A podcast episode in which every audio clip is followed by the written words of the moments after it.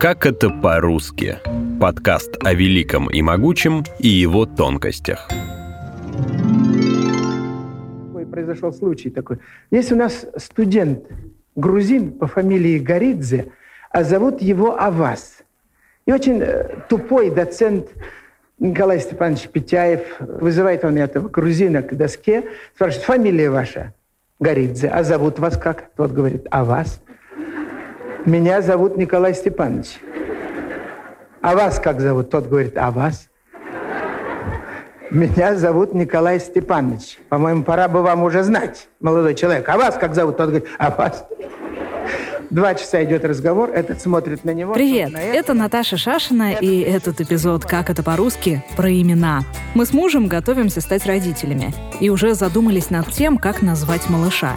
Кажется, что среди наших знакомых есть два разных тренда. Одни дают детям международные имена – Алиса, Мия, Люк, надеясь, что так ребенку будет проще работать с людьми из разных стран. Других тянет на имена, которые кажутся древнерусскими, например, Василиса и Захар. Но какие популярные имена действительно можно назвать славянскими, а какие пришли к нам из других языков? Хотя мы уверены, что они исконно наши. Разберемся вместе с автором телеграм-канала «Этимология каждый день» Игорем Осмоловским. Имя, сестра, имя! Назови! Назови мне его имя, сестра! Немного статистики. В Москве в 2021 году самыми популярными именами для мальчиков стали Александр, Михаил, Максим, Лев, Артем и Марк. Стали чаще использовать имена, которые раньше считались довольно редкими. Арсений, Богдан, Роберт, Савелий и Леон. А еще на 23% взлетела статистика имени Мирон, Скорее всего, благодаря одному известному исполнителю.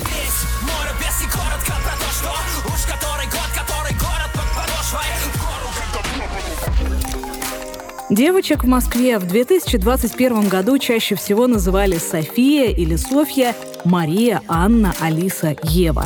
Гораздо популярнее по сравнению с прошлыми годами стали Эмилия, Диана, Мия, Аделина и Аврора. Внимание, вопрос. Как вы думаете, какие из всех перечисленных имен древнеславянские по происхождению? На самом деле всего одно – Богдан. А отличить исконно русские имена довольно просто – исконно русские легко, на самом деле, отличить от всех остальных. То есть они обычно с корнями исконно русскими, такими как там Влад, Мир, Мил. Ну, вот, например, Слав тоже, да, там Святослав, Вячеслав, Владислав, Мир, Владимир, Добромир, Драгомир, Казимир, Свято, да, Святослав, Святогор, Святополк. Я знаю, что сейчас Святополком тоже начали называть, встречал такой. Вот. Кстати, относительно Святополка интересный факт, если все, наверное, читали или смотрели сказку про про Карлсона, да, где мальчика. Как зовут? Помните? Меня. Ну, не меня же, тебя. Малыш. На самом деле у него есть имя. Если вы послушаете или почитаете книгу, там прям явно указано. Его зовут Сванте Свантенсен. И вот это Сванте, это на самом деле светополк. То есть это то же самое. Редкий случай, когда заимствовано из, из русского в скандинавский, а не наоборот. Еще русские корни – Мил, например, Милана. Но чаще всего наши имена греческого, латинского или еврейского происхождения. За самое популярное мужское имя Александр спасибо древним грекам, которые соединили слова «алексо» — «защищать» и «андрос» — «мужчина» и получили значение «защитник» или «защитница», если речь о женском имени. Кстати, на Западе наше уменьшительное «Саша» стало самостоятельным. Вспомнить, например, актера Сашу Барона Коэна — или м- Сашу Грей. Правда, это все-таки псевдоним.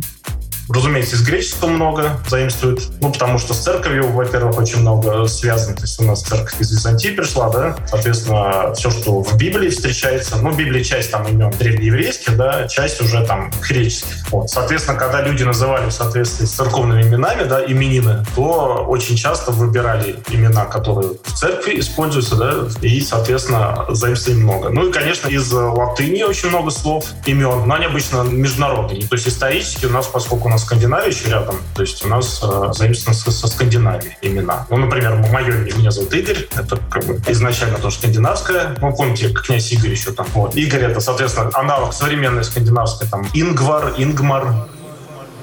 Если в имени есть буква F, Оно почти наверняка греческое, как в Софье, например, или в Федоре.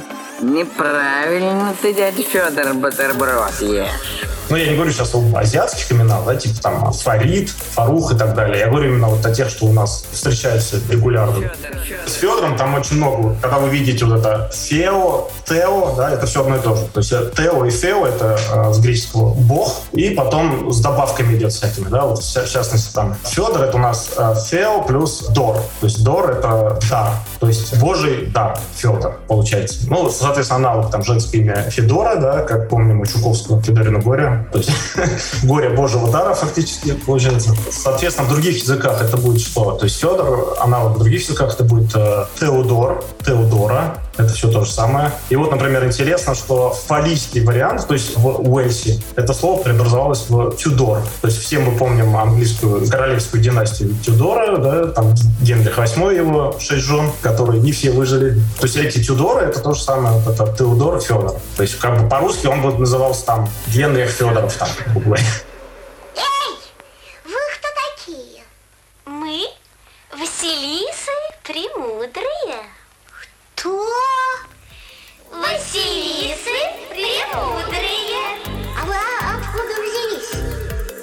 Василиса — это греческая. Соответственно, Василиса — это просто женский аналог слова Василий, как нетрудно догадаться. Вот. Василий — это с греческого, там, Василиос королевский переводится. Ну, соответственно, Василиса — это тоже ну, королевская, королева и властительница. Здесь отмечу тоже для любителей Гарри Поттера, вы помните, во второй части «Тайная комната» там было чудище. Помните, как его? Василиск имеете в виду? Василис, да. Это, собственно, оно же самое. То есть а, Василискос — это уменьшительно-ласкательное от вот, король на древнегреческом. Так они называли вид змеи с отметочкой в виде там крестика светлого. То создалось впечатление, что он там в короне маленький. Ну, или вот еще из этого же с этим же корнем слово базилика, да, большая церковь вот, античная. То есть это тоже от греческого, только там были королевские врата, форта базилика, вот что-то типа того. Потом врата отпали, осталось просто базилика, и до сих пор так мы называем.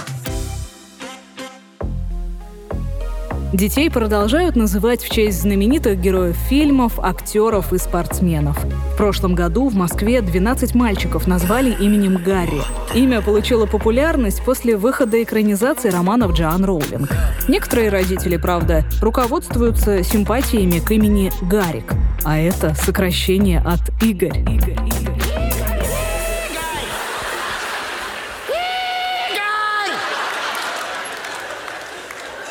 Алло, скорая! У нас человеку плохо. Я его зову не Имя Алиса, кажется, стало популярной еще в Союзе, благодаря циклу фантастических книг о девочке Алисе, написанному Киром Балучевым. В Европе на популярность имени повлияло творчество Льюиса Кэрролла, сказки «Алиса в стране чудес» и «Алиса в зазеркалье», вышедшие во второй половине XIX века. Знакомьтесь, Алиса, это окорок. Окорок – это Алиса.